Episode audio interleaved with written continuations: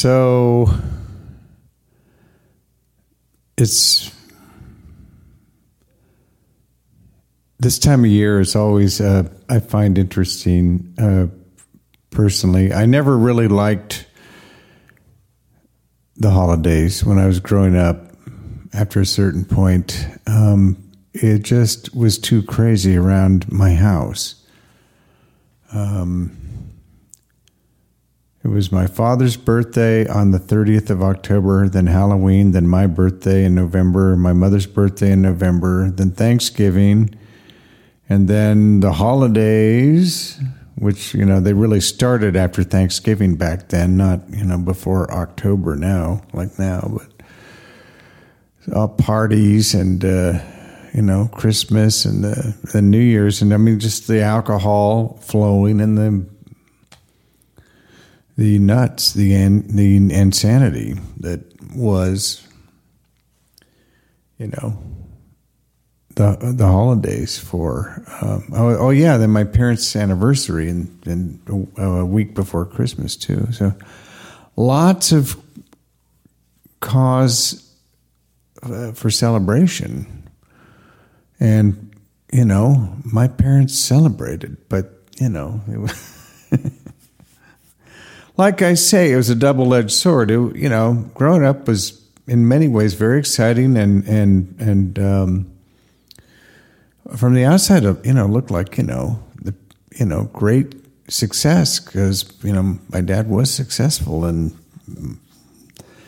my folks had a million friends and they entertained. They had these big parties. It was it was fun in a way, but there was another side that you know. Anyway, so what happened on this day 31 years ago was possibly the most important day of my life, aside from being born. As I mentioned in my last podcast about going around to where we grew up, and I, or when I went to the house where I lived 60 years ago, and I walked out on the grass in the park near right kind of almost next door to our house and it hit me and like you know this thought in my head appeared like a thunderbolt. This was the last place you were happy and uh, it was the end of my drinking days. And um, so what happened after that that day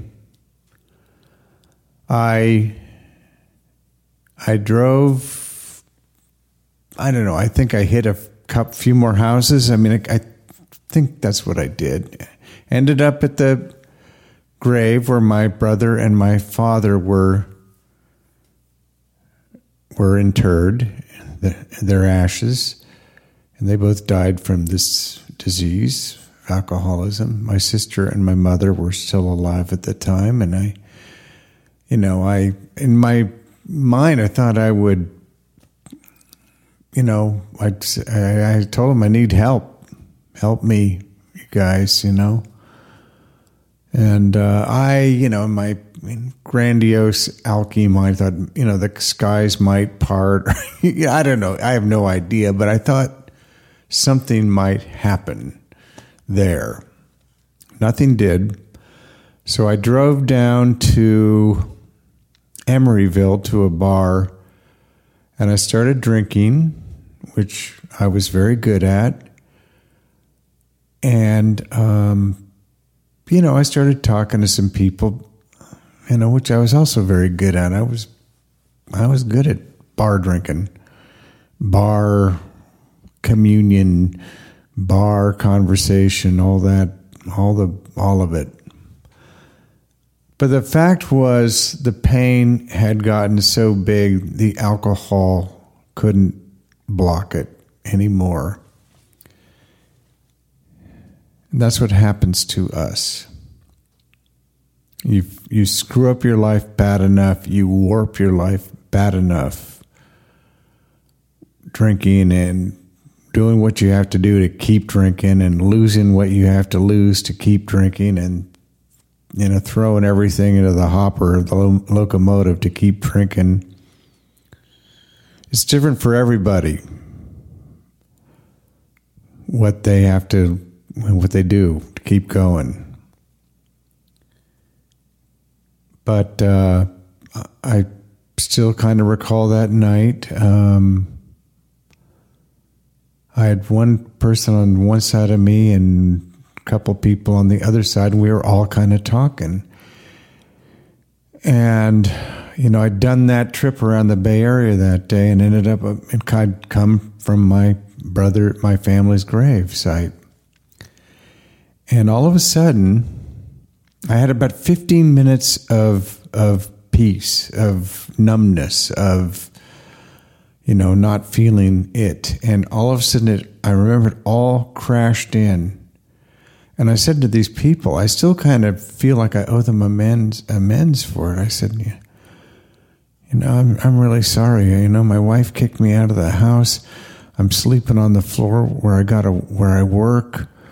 You know, I, nobody, and I can't remember what else I said. I know I said that much. I said, I got to go. And I just left them there. It was after, you know, joking around and all that stuff. I mean, and I went back to where I was sleeping on the floor where I worked at the Alpha Graphics store in the Powell Street Shopping Center in Emeryville. And I, sl- I slept on the floor, passed out, whatever you want to call it. And I came to in the morning. I was sleeping under this ratty old blanket that a friend had given me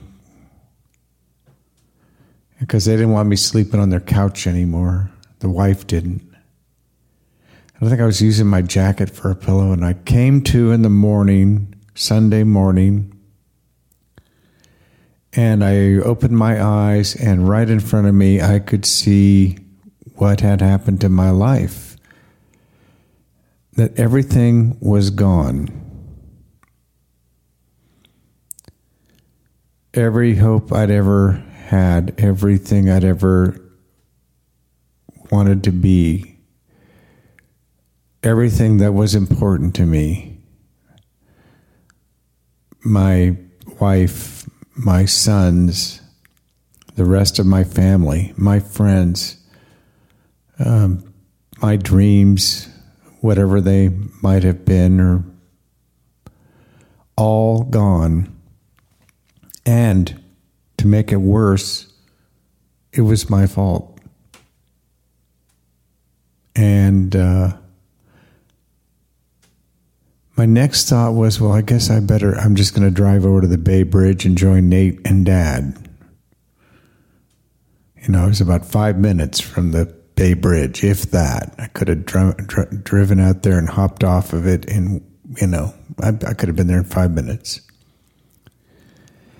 And then I thought about my sons who were like eight and nine at that time, seven and eight, I don't know. Neither was 10 yet. And then I thought, maybe you shouldn't do this today. Maybe there's a way out.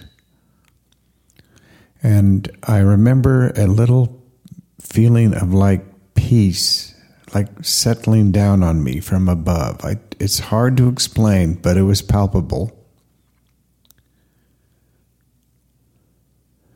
And that was what we call in our non drinking club the moment of clarity. And it's also known as the jumping off place. Because I was, I'm not kidding, I was ready to jump off there for a few minutes. But I decided not to that day. And I wasn't even thinking about drinking at that point. That night, I it occurred to me that I, I, I mean, during the day, I was thinking you need to get down to like two beers a day. You'd be okay if you can just drink two beers a day. And then that night, I thought, well, I think maybe I'll just quit. I'll, I'll just white knuckle it because I, you know, like like Mel Gibson, you know. I don't think that worked that well for Mel. and I asked my wife if I could stay overnight one night. She said, "Yeah, but not anymore." I'd gone out to see them, so I slept overnight. And then um, maybe it was in the morning I decided to not drink anymore, quit drinking. Maybe that's, I can't remember. Anyway, all that to say, um, Monday or Tuesday, somebody said, I was talking about quitting drinking. Somebody said, well, if you really want to quit drinking, you might want to check out AA. And because uh, because of the numbers. Now, I'd been to AA before. I didn't want to go back to AA. I didn't like AA because, you know, AA was filled with quitters and losers. and I was neither. But um, what the person said to me was made sense, which is if, if the numbers of, for recovery are real in AA. So, um, but anyway, just to get back to this morning, this morning of the moment of clarity, it was 31 years ago today. It was December 2nd. I remember distinctly. And I remember all those early days, the little milestones or inch stones, whatever you want to call them. But that was the day, December 2nd, 31 years ago. And that's when my life began to change. I, I made it to my first AA meeting the following Wednesday. It took me another 10 days to actually stop drinking. I would go out and visit Janelle and the boys, my then wife and my sons, and I would leave and I'd stop and get a couple bottles of uh, Sierra Nevada Pale Ale, which I really liked and, you know, had a slightly higher alcohol content than regular beer for the drive back to Emeryville or wherever I was staying. I can't remember where I was, but I, and I was going to meetings too. So, but the pain leaving them was just terrible. So I pulled in there on December 17th no. 16th. Sunday. The 7 Eleven San Ramon to grab, I just had left them at the house and got my, got to go get my two pale ales. And I sat there in the parking lot and I, I remember thinking, you've been going to AA for 10 days now